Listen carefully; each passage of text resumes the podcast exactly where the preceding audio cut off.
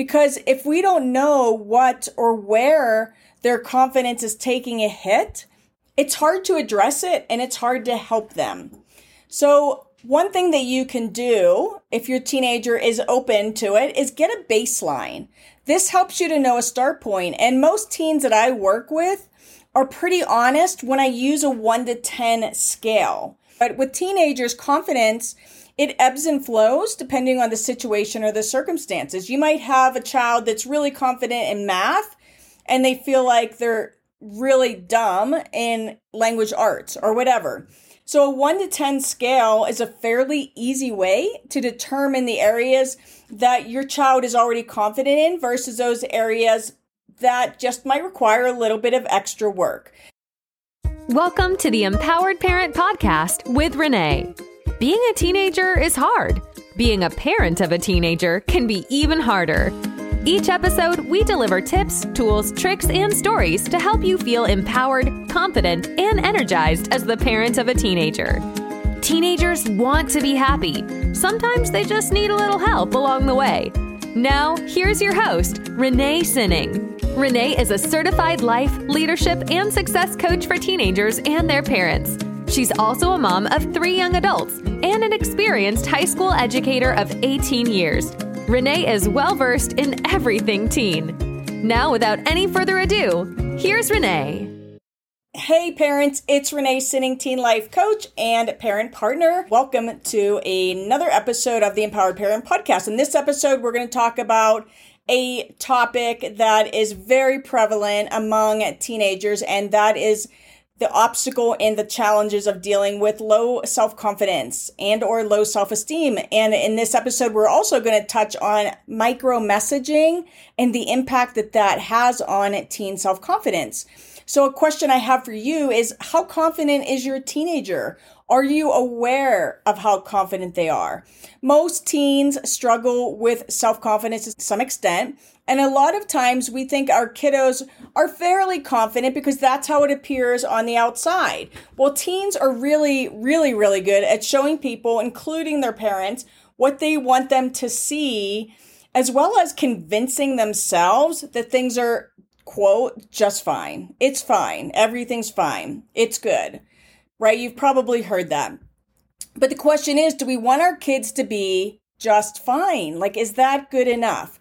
So, assuming we all agree that teenagers deal with impact in their self esteem and self confidence at some point, the question or another question to ask yourself is do you ever wonder what it is that is really chipping away at their confidence? What what are the messages that they're really telling themselves or that they're really internalizing? Because if we don't know what or where their confidence is taking a hit, it's hard to address it and it's hard to help them. So, one thing that you can do if your teenager is open to it is get a baseline. This helps you to know a start. And most teens that I work with are pretty honest when I use a 1 to 10 scale. One thing I've noticed is that most teenagers, pretty much all teenagers that I work with, during our initial time together, their self confidence and their self esteem is rarely ever above a five. It's usually a three or four, which is kind of scary because if that's how they're living their day to day life, that's definitely not what we want. So, something you could try right off the bat with your teenager, keeping in mind that they might not be completely honest with you.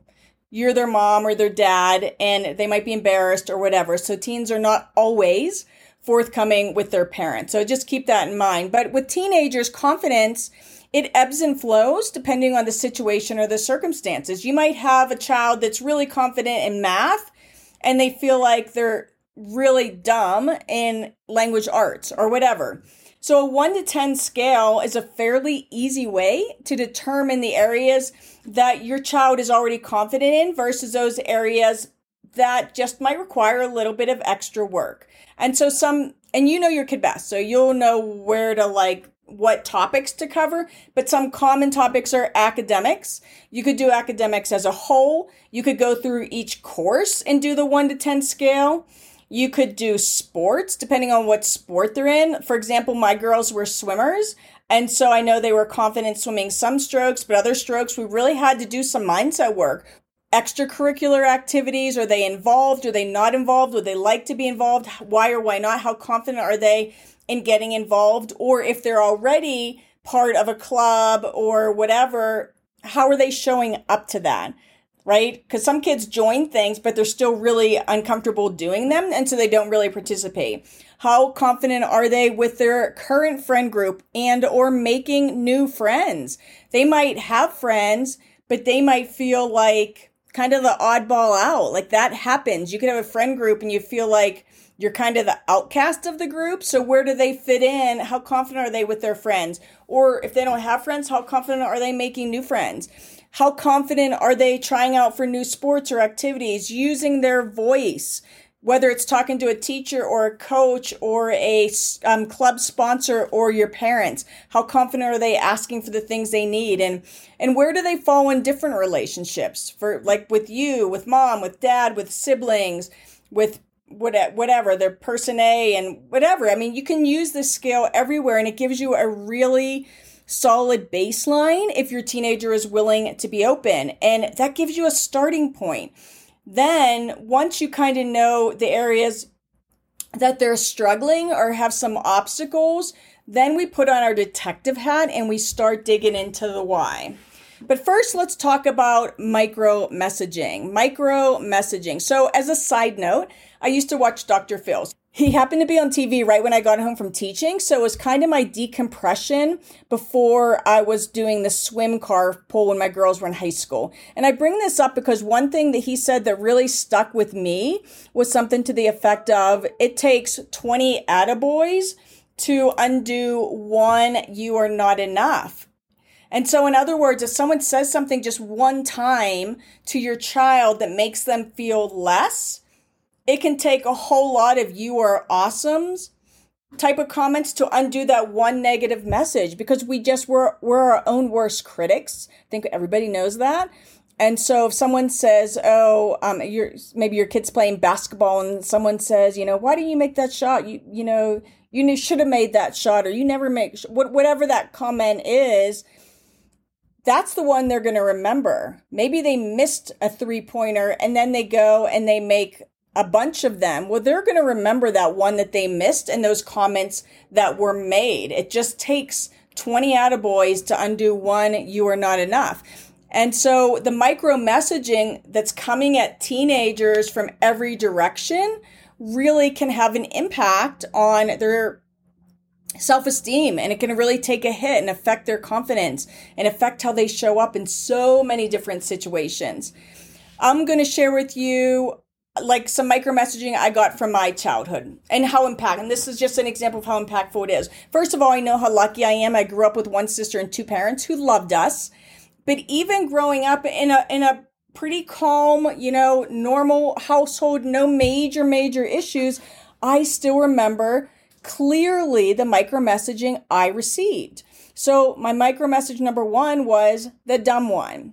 Did my parents ever call me dumb? No, of course they didn't. But my sister, who's two and a half years younger than me and who I love dearly, wasn't allowed to get C's, right? But I was. Now back then it was great. I was allowed to get C's. But why was I allowed to get C's and she wasn't? Because the messaging, the micro messaging that was never verbalized was that she was the smart one. She was also the one that got picked for the gifted programs. Why?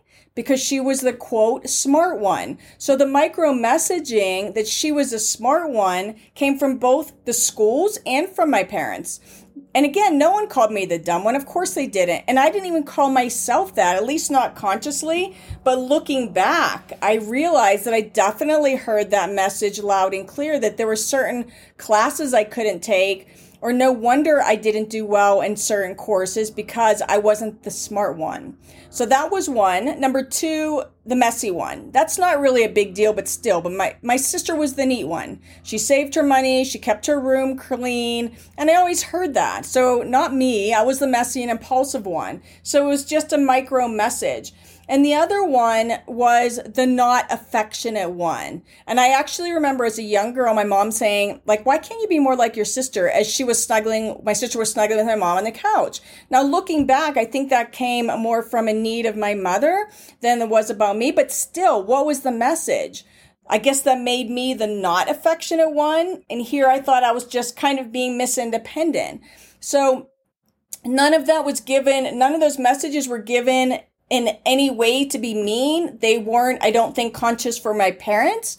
They were just micro messaging messages that did affect the way that I grew up. So you get the idea. Over time, as I got older and started dealing with stuff, as we all do, as well in learning more about life and things, I was able to look back at some of these micro messages from another perspective and it, and it made things make sense. Oh, no wonder I showed up that way because I was the not affectionate one. I was the um, not the smart one, etc. And, you know, as a, as a child and as a teenager and really well into my 20s, I was really shy. And so now I kind of wonder, was that just a personality trait? Was that something I was kind of born with? Or was it because some of the micro messaging I received very, very early on? So who knows? The great news is that kids are so resilient. And when we as parents are able to recognize the micro messaging that we may be giving our kiddos or are still giving them, we can change that.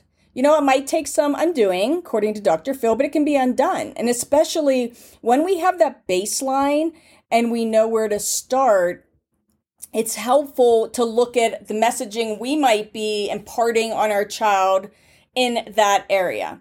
Again, teenagers are so resilient and they're very forgiving. So, areas they're already confident in, I'd say do more of that as po- if possible. If your child is really artistic, put them in some art classes. If they're more sports oriented, see if you can find some camps or get them a coach. If you can get them even a private sports coach, if you can afford that, anything to kind of boost their confidence in the areas that they might need a little bit more, a little bit more push and a little bit more, uh, you know, help and support.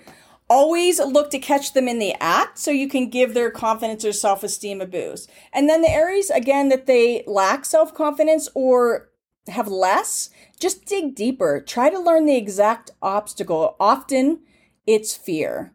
A lot of times they're afraid what other people will think. They're afraid of making a mistake. They're afraid of failing. And one of the things we can always model with our kids is that, hey, we're not perfect. Our mistakes don't define us. We make mistakes. We own our mistakes.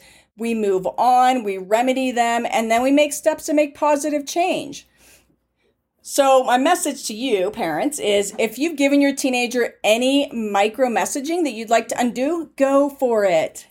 Give yourself grace. Don't beat yourself up. Just go for it. It's never too late to build and rebuild relationships or to strengthen and re strengthen connections because the truth is our kids are receiving micro messaging from everywhere from parents, teachers, friends, peers that aren't friends, as well as friends from adults in leadership roles, such as sports coaches. If you have a coach and they make a comment to you, that can be like really take a big hit on their self esteem and self confidence. Sponsors, bosses, if they have a job. So it's, it's really no wonder that our teenagers struggle with confidence and self esteem. So it's great when we can be cognizant of that. So, again, a few things that you can do is look at any micro messaging that you have or currently impose on your child. Give yourself grace and just work towards undoing those. Change the messaging from you're not enough in any area to things like I support you, I'm here for you, I've got your back, I believe in you. Again, teenagers are forgiving and resilient. It's just going to take a lot of attaboys to undo some of that negative messaging. If your child is really struggling with low self confidence, don't hesitate to get them help, whether that's through you or someone else. Otherwise, and so many adults are in this position is they're just carrying forward this negative messaging and thoughts and stories until one day as an adult they have to deal with it. Like it's going to come to the forefront at some point. So helping teens work through and unravel some of these messages and stories that result in low self-esteem and low self-confidence. This is probably the number one thing I work on with my teenagers in my life coaching business. I'm not a doctor or a medical professional, but I am an educator and a mom and a life coach and I have just seen so many teenagers look at themselves as if they're not enough. And so, all the experience I have working with teenagers, all I want is for them to tap into their amazing awesomeness and not let the outside world chip away at who they are. And what a gift you can give your child to not have them go through their teenage years feeling like they're not enough. And even as, you know, as parents, we we can tell our kids how awesome they are to what they're blue we're blue in the face, but a lot of times they'll because of their lower self-esteem, they feel like we're just saying that because they're we're their parents and we have to. So again, uh this is all about so that's it for this episode of the Empowered Parent Podcast. I will see you next time. And as always, parents, give yourself grace. We do the best we can. So there's no judgment, no criticism. Just move forward, right? We can always do better, and we're always going to make mistakes because we're not perfect, and that's okay. See you next time. Thanks for joining us this week on the Empowered Parent Podcast. Be sure to subscribe so you'll never miss a show. While you're at it, if you found value in this show, we'd appreciate a rating on iTunes. Or if you'd simply tell a friend about the show, that would help us out too. Be sure to head over to reneesinning.com to pick up some parenting freebies. And remember, teenagers want to be happy. Sometimes they just need a little help along the way.